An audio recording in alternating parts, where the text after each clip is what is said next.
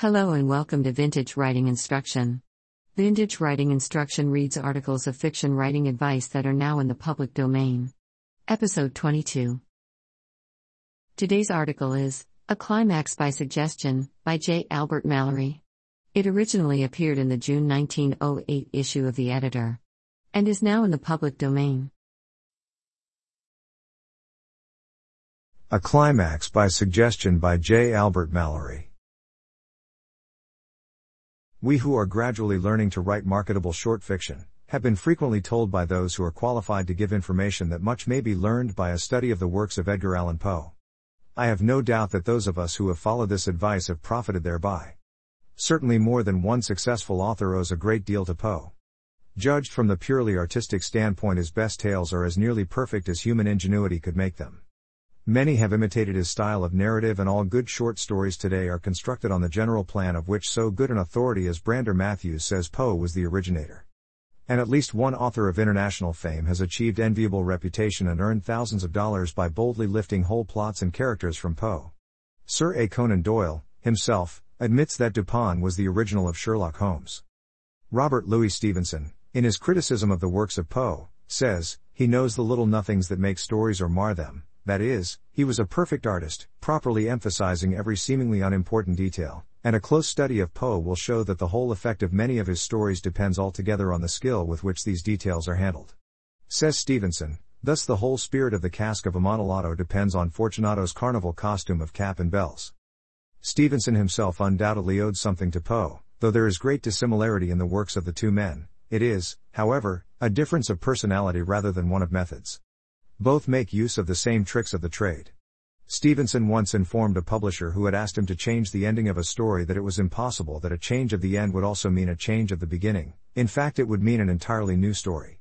And Poe, in the philosophy of composition, says all true works of art should begin at the end, that the author should first write his climax and so construct his narrative that every sentence should have direct bearing on the conclusion.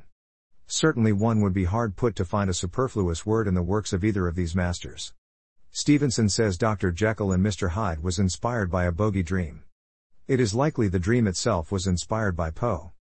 But there is one device frequently used by Poe which Stevenson condemns, but which, it seems to me, is consummate art.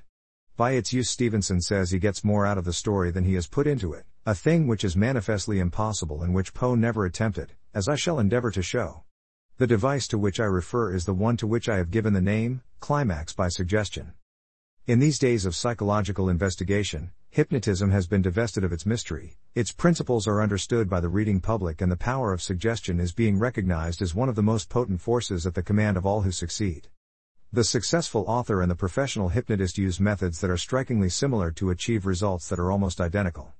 True, the author may know nothing of psychology and have no realization of what he does, but the fact remains that the popular and artistic writer is a hypnotist. The good story is the one in which plot and character are depicted in such skillful style as to grasp the reader's interest with the opening sentence and hold it to the end. Style is said to be the author's individuality, but it is more, it is also a knowledge of the exact value of words and how to employ the fewest number of them to suggest to the reader the idea that the author has in mind. Note that I said suggest the idea. We are told by the editor and others competent to speak, that the plot is the thing, to avoid long and detailed description, etc. Good advice, but I am afraid that many of us take it too literally, with the result that we often submit to long suffering editors perfect gems of plots which, by lack of polish, are so crude as to merit only the curt rejections which they always bring. Plot plus style is really the thing that brings acceptances. Several of our best authors frankly admit that they have appropriated plots found in the crudest of dime novels. Stevenson took the wrecker from such a source, and one of last season's $10,000 serials is undoubtedly nothing more than the plot of a dime novel I remember reading as a boy, retold in a skillful manner. The difference between $10,000 and the 25 or $50 which the writer of the dime novel probably received may be said to be the difference between plot alone and plot with style added. Now, taking the dime novel of good, strong plot, utterly devoid of all descriptive embellishments, and the member of the six best sellers developed from it, to illustrate my point, I find that the essential difference between the two is that the former is a bald, crude structure, strong but without ornament, while the other is the work of a finished artist who took particular pains to, not describe his characters or their environment, but so suggest those characters and that environment as to compel the reader's imagination to supply them for himself. The hypnotist first takes the mind of his subject off his environment by having him look at a bright object, by a sharp blow under the chin, or by any of a hundred and one other tricks. Then, at the precise moment that the objective faculties are farthest removed from a consideration of their surroundings, he suggests to the subject that he is enjoying a banquet or suffering with a toothache. The subject's imagination supplies the dishes of the banquet or the sharp pains of the toothache. The trained writer proceeds in much the same way. He has in mind a certain effect before he sets pen to paper.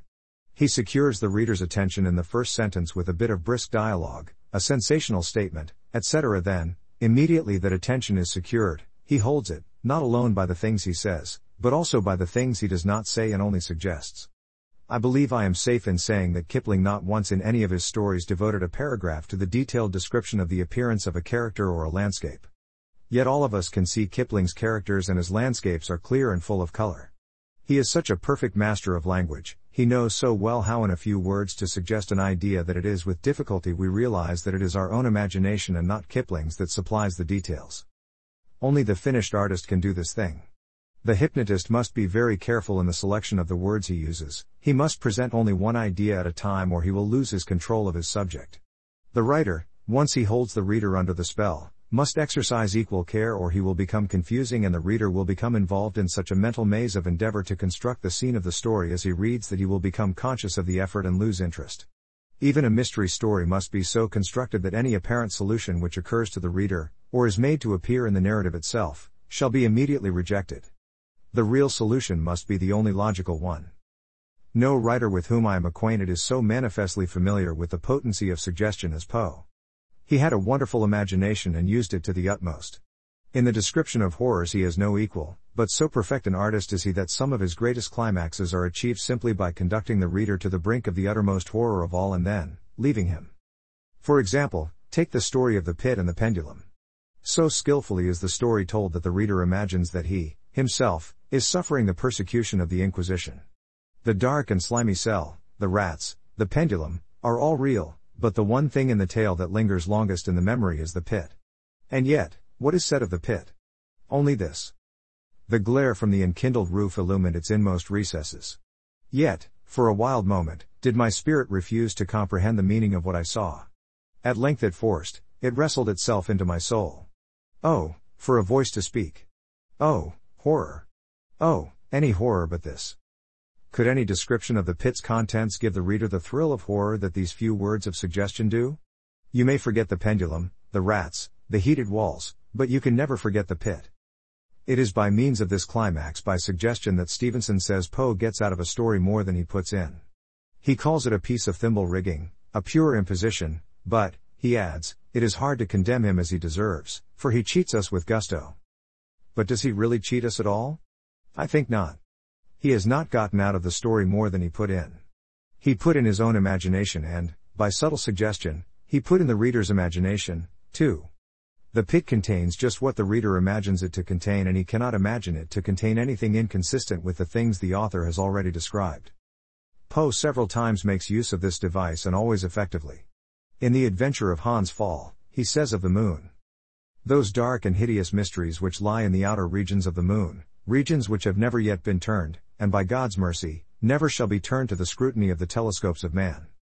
What description could equal that? What person can read it without pausing and letting his own imagination have free play for a few moments?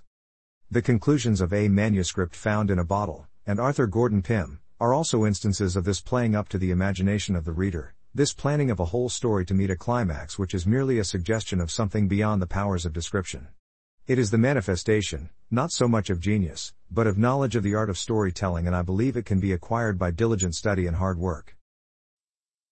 That concludes this episode of Vintage Writing Instruction.